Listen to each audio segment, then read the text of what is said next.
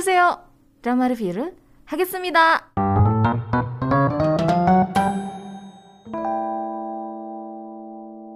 Hari ini aku bakalan bahas satu drama dari O C N. Wah, dramanya seru banget. Cuman gelapnya nggak nahan. Kenapa ya O C N itu ya, kalau bikin drama padahal seru gitu, thriller, crime yang bikin kita mikir, kejar-kejaran. Tapi gelap. Brightness-nya tuh beneran gelap banget. Tapi seru. Oke, ini dia drama A Superior Day. Uh, didirect oleh Jo Nam-hyung. Ini adalah drama kedua beliau. Pertama kali beliau mendirect itu drama tentang Gumiho yang diperanin sama Lee Dong Wook sama Jo Bo Ah, Tale of the Nine-Tailed. Agak sedikit beda uh, dari segi genre ya. Karena kalau misalnya yang Tale of the Nine-Tailed walaupun memang agak sedikit bikin mikir, sedikit tapi porsinya ya. Cuman kalau yang ini tuh lebih thrillernya tuh lebih kental.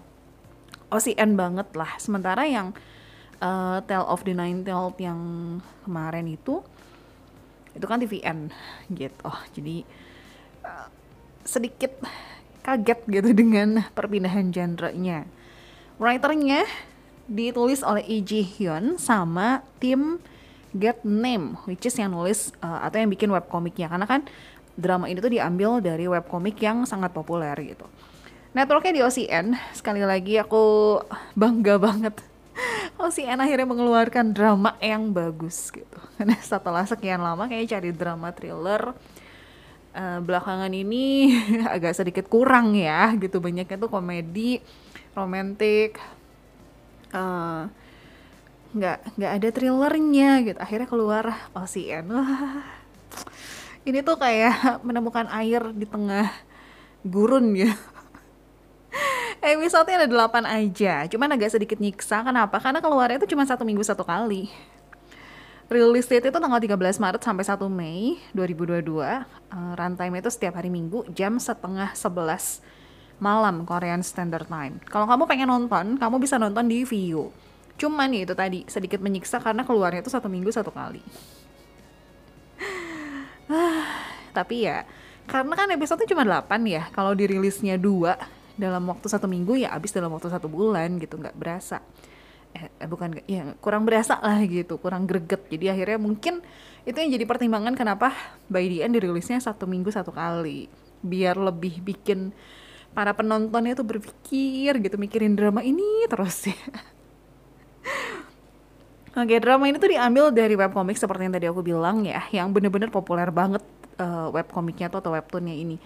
Judulnya adalah Uwolhan Halu yang ditulis oleh tim Get Name. Aku sendiri coba cari untuk baca tapi aku tidak menemukan di aplikasi membaca webtoon yang aku punya gitu. Jadi sampai saat ini aku belum baca uh, webtoonnya ya. Jadi aku nggak bisa uh, bandingin bener-bener gitu. Cuman dari baca-baca ini doang, baca-baca apa? baca-baca berita aja gitu palingan. Karena nggak bisa baca webtoon ya, nggak tahu harus cari di mana gitu, belum nemu.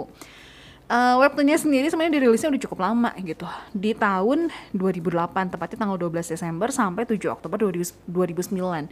Kalau mau baca ya di Never nih sih, tapi aku belum belum sempat buka. Jadi ya again aku nggak bisa bandingin secara langsung gitu perbedaan antara webtoon sama dramanya seperti apa. Dalam sebuah wawancara, Uh, sang director yaitu Jo Nam-hyung itu ngaku gitu kalau dia itu sangat tertekan ketika menggarap drama ini. Kenapa? Karena seperti yang tadi aku bilang ya, sekali lagi webcomicnya atau webtoonnya itu populer banget. Dan yang udah-udah gitu, kalau misalnya kita nonton drama dari webtoon atau webcomic atau novel dan kita udah baca, ekspektasi kita tuh jadi lebih tinggi gak sih? Karena kan kalau misalnya buku gitu ya lebih detail kan. Sementara kalau misalnya drama pasti ada beberapa scene di dalam buku yang harus dipotong gitu. Dan uh, Jo Nam-hyung itu mengakui gitu kalau dia tuh takut banget dramanya nanti tidak bisa memenuhi ekspektasi pecinta webtoonnya. Apalagi kalau misalnya kita baca webtoon atau baca novel, uh, kita punya imajinasi tersendiri gitu. Nah, ini yang ditakutin sama Jo Nam-hyung gitu. nanti kalau dramanya keluar dan dia ngerasa gagal gitu mendirect drama ini sesuai dengan ekspektasi para penontonnya gimana gitu. Itu yang jadi pikiran dia. Um, cuman aku pribadi sih, ya mungkin karena aku belum baca webtoonnya ya, jadi aku ya menikmati-menikmati aja dramanya, seru-seru aja gitu. Di drama ini berpusat pada tiga karakter utama sebenarnya. Um, yang pertama adalah namanya Lee Ho Chol yang diperankan oleh Jin Goo. Jin Goo kalau teman-teman ingat uh, drama Descendant of the Sun ya, yang jadi temennya Song Joong Ki tuh di drama Descendant of the Sun, yang jadi So Dae-yong, uh, salah satu partnernya Song Joong Ki lah, best friendnya banget lah gitu. Itu dia. Terus terakhir itu dia main di drama Legal High di tahun dua ribu sembilan belas. Ini aku nggak, ya aku nggak gitu ngikutin deh Legal High ini. Ya betul, aku tidak tidak nonton. Uh, terus dia ada di mister Sunshine, dramanya Kim Tae Ri yang ratingnya bagus banget.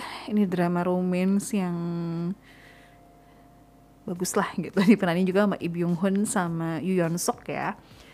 Terus uh, Jin Goo ini ada di Untouchable, uh, White Knight, Beating Again. Ini Beating Again ini satu drama lama yang diperanin sama Jung Kyung Ho yang ada di uh, um, um, Hospital Playlist ya, pacarnya salah satu anggota Girls' Generation sama Kim So Hyun di sini. Ini satu drama tuh lumayan seru gitu, nyeritain tentang seorang cowok yang dapat transplantasi jantung ya. Udah gitu dia ketemu sama pacarnya dari pendonornya gitu. Ini lumayan seru, tapi memang ini dramanya cukup lama karena dirilisnya tahun dua ribu lima belas gitu. Oke, okay, balik lagi ke Jin Goo. Jin Goo um, main movie juga. Terakhir itu dia main movie tahun dua ribu delapan belas, cukup lama ya. Judulnya adalah Hangbu, uh, The Revolutionist. Terus dia ada di dua ribu tujuh belas One Line dan lain-lain. Aku nontonin dia ya di itu doang sih, Descendant of the Sun. Oke, okay, itu dia Jin Goo. Um, di drama A Superior Day ini, Jin Goo itu berperan sebagai Lee Ho Chol, seorang pemadam kebakaran yang lagi cuti sementara waktu. Kenapa dia cuti? Sebenarnya cukup lama sih, sekitar dua tahunan lah dia cuti itu. Karena dia mengalami sebuah kejadian yang bikin dia trauma banget, banget, banget, bangetan. Jadi waktu lagi kerja gitu, dia tuh ngeliat pembunuhan sadis yang melibatkan seorang perempuan korbannya tuh. Nah, Lee Ho Chol ini bahkan ketemu dan berinteraksi langsung dengan si pembunuh kejam itu. Sampai-sampai dia mengalami luka di bagian matanya, sama di bagian tubuhnya yang lain lah gitu. Diserang sama si pembunuhnya ini. Karena itulah dia trauma dan akhirnya memutuskan untuk pindah ke sebuah apartemen mewah dengan alasan keamanan. Jadi dia dan istrinya sama anaknya tuh uh, berpikir gitu, kalau misalnya di apartemen ini uh, keamanannya pasti terjamin kan gitu. Jadi akhirnya dia pindah ke sana karena bertemu langsung dan tanda kutip berinteraksi dengan si pembunuhnya itu bikin dia juga dalam kondisi bahaya dong. Kalau-kalau dia dikejar sama si pembunuhnya, gara-gara uh, pembunuhnya mikir kalau misalnya dia ingat mukanya gitu, walaupun memang uh, di dramanya yang digambarin dia tuh pakai masker sama pakai topi hitam gitu sih. Cuman kan masih bisa ngelihat matanya dong gitu. Jadi cukup rawan lah, akhirnya mereka memutuskan untuk pindah ke sebuah apartemen mewah dengan alasan keamanan ceritanya. Cuman ternyata hidup di apartemen itu tidak semudah itu gitu, ditambah lagi dengan dia masih healing dengan traumanya. Prosesnya pun cukup sulit ya gitu. Terus untuk keluarganya pun uh, proses penyesuaiannya itu aku ngelihat tergambar banget di drama ini gitu. Bagaimana sih anaknya ada di satu momen, mungkin karena udah bertahun-tahun juga, dua tahunan gitu kan. Si anaknya tuh ada satu scene yang dia ngomong gitu sama uh, Lee Ho Chol ini sama papahnya, kok papa sensitif lagi sih, intinya kayak gitu, bahasa Inggrisnya kayak gitu ya. Si anaknya tuh nanya, kok papa sensitif lagi sih gitu, ketika si papahnya ini uh, overprotective sama si anaknya gitu. Ini anak kok ketemu sama petugas keamanan apartemen ya gitu, agak sedikit curiga. Terus si papahnya ini overprotective dan si anaknya sempat ngeluarin statement itu gitu, kok papa sensitif lagi sih gitu. Ini kayak ngegambarin, kalau buat aku kayak bener-bener ngegambarin gimana kehidupan si keluarga Lee Ho Chol ini menghadapi traumanya dia gitu. Pasti kan nggak cuma Lee Ho-chulnya doang ya yang trauma ya, tapi kan istri dan anaknya pun gitu pasti kebawa lah sama traumanya ini. Uh, itu pemeran yang pertama ya. Pemeran yang kedua namanya Bae Tae-jin. Ini diperankan oleh Ha Do-kwon. Dia aku aku tuh selalu ingat dia dengan uh, Jungkooknya Running Man ya. Kenapa? Karena mereka berdua tuh kalau pernah uh, pernah jadi bintang tamu kan, Ha Do-kwon ini tuh kan di Running Man kan. Terus dia kayak bener-bener nantangin si Jungkooknya gitu loh. Pokoknya dia nggak peduli dengan para member yang lain, dia coba peduli, dia mau lawan si Jungkook ini. Terus kalau misalnya kamu nonton, hmm, dia terkenal banget di Penthouse. Ada satu guru, staff guru lah gitu, uh, guru pengajar di sekolah Penthouse. Cuman memang penampilan dia di Penthouse itu beda banget ya, karena rambutnya tuh lebih panjang, agak bob gitu loh, terus agak keriting penampilannya itu. Terus dari segi um, sifatnya tuh kayak lebih lebih banyak ngobrol lah, lebih lebih apa ya, ya lebih ekstrovert lah kelihatannya gitu dibandingkan dengan drama-drama yang lain. Dia pun ada di dramanya The Witch Diner yang diperanin sama Song Ji Hyo. Tapi um, karakter yang dia peranin di yang dramanya sama Song Ji Hyo ini juga beda banget sama yang di Penthouse gitu. Makanya aku pribadi pas dia kan lagi meranin drama Penthouse, terus dia muncul di Running Man, terus aku, hah dia karakter apa gitu, karena beda banget penampilannya. Terus kan dia pakai wig yang rambut bob itu kan gitu. Terus dia itu ada di Through the Darkness, satu drama dari S B S yang ini juga sama thriller berat tapi rame.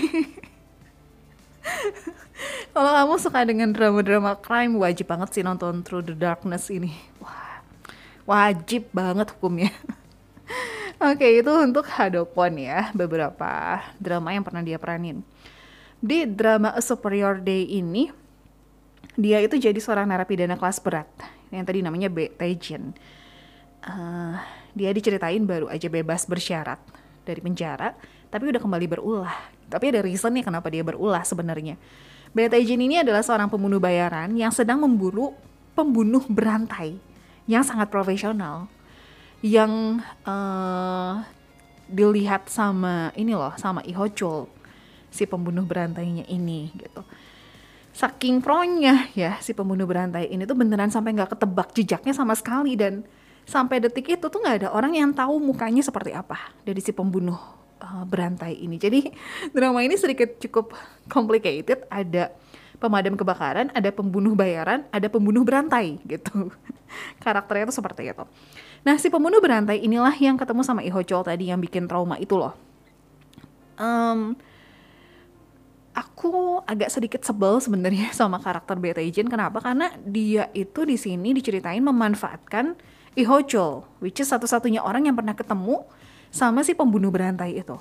Ya, walaupun memang reasonnya masuk akal sih, karena kan dia satu-satunya orang yang pernah ketemu. Jadi at least dia tahu gitu orangnya itu seperti apa. Sementara si Uh, Bae Tae-jin ini kan pengen cari si pembunuh berantai itu kan, akhirnya dia manfaatin si Lee Ho-chul gitu dengan cara dia ngancem dan nyulik putrinya Lee Ho-chul gitu supaya si Lee Ho-chul ini inget-inget, harus mengingat muka si pembunuh berantai itu dan uh, bantu dia buat nangkep gitu. Tapi dengan ancaman gitu, sebelnya tuh aku ngerasa kayak kasihan banget jadi Lee Ho-chul beneran deh, karena ya siapa juga sih yang mau ngalamin trauma Uh, dengan kejadian yang sadis gitu. Udah gitu ketika dia lagi proses healing, dia harus dipaksa untuk mengingat kembali hal yang men-trigger traumanya dia gitu gitu.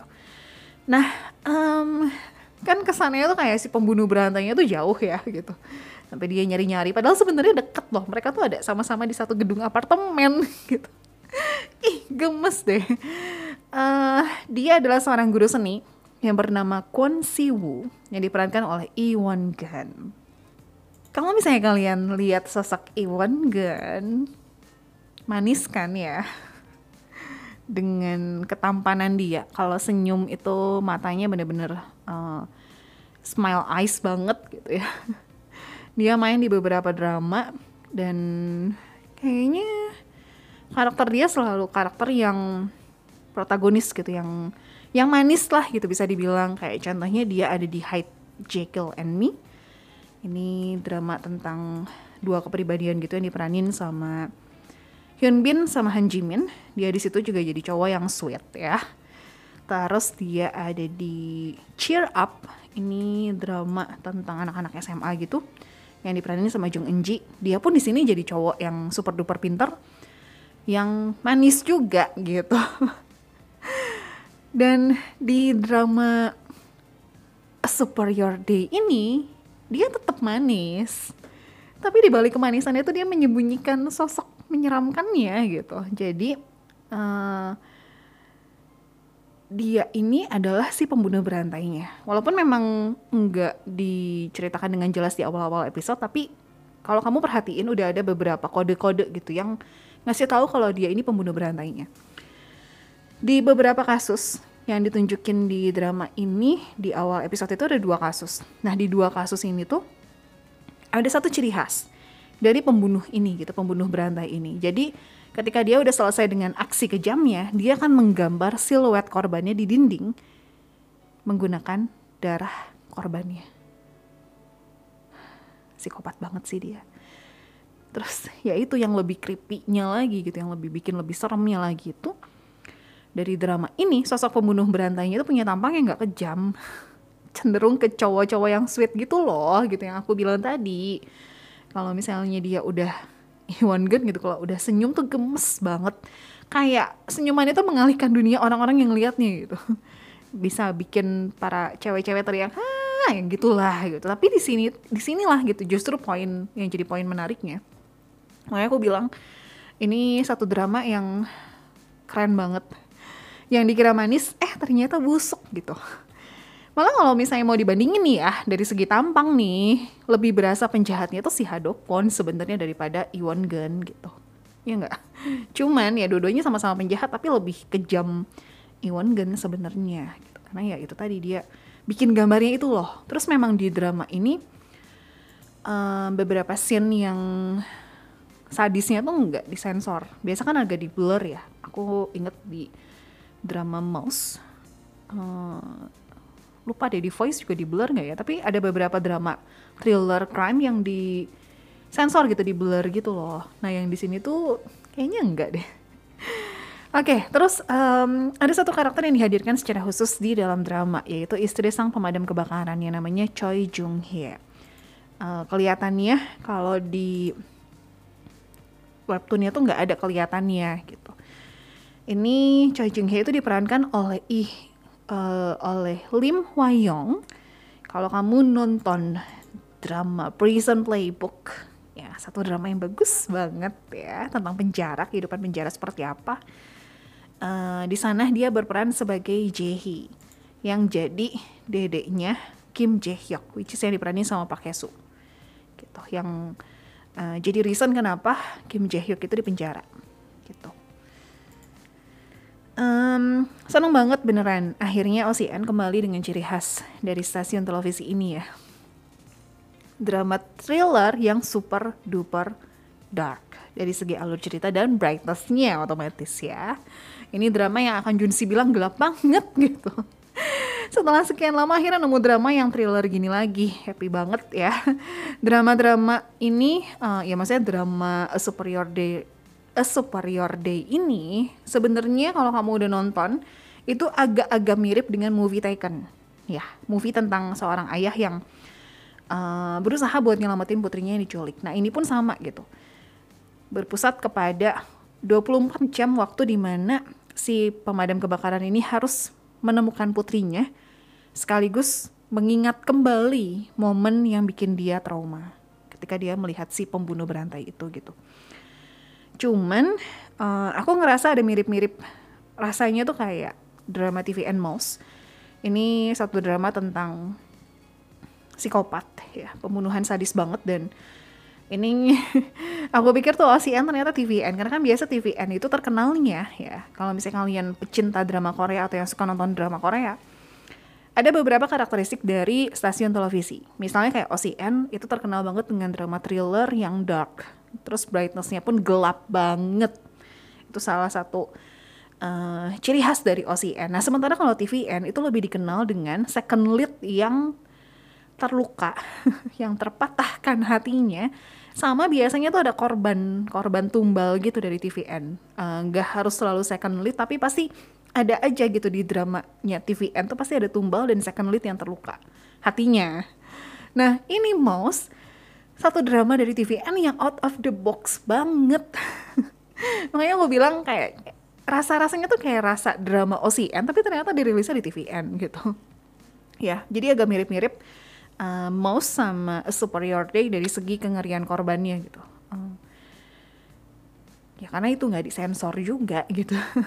Terus ngerasa ada sedikit rasa-rasa drama Voice juga sih, karena mungkin sama-sama dari O C N ya gitu. So far dramanya udah pasti seru banget kalau buat aku, karena uh, aku suka banget sama drama thriller dan crime ya. Jadi kalau kalian suka, mungkin kalian bisa enjoy juga. Tapi kalau misalnya kalian memang nggak gitu suka dengan drama-drama yang kayak gini gitu ya, terus yang berdarah-darah, jangan ditonton. Nonton drama yang komedi, yang romance aja gitu, karena drama Korea banyak banget, banyak banget sekarang ini keluarnya gitu.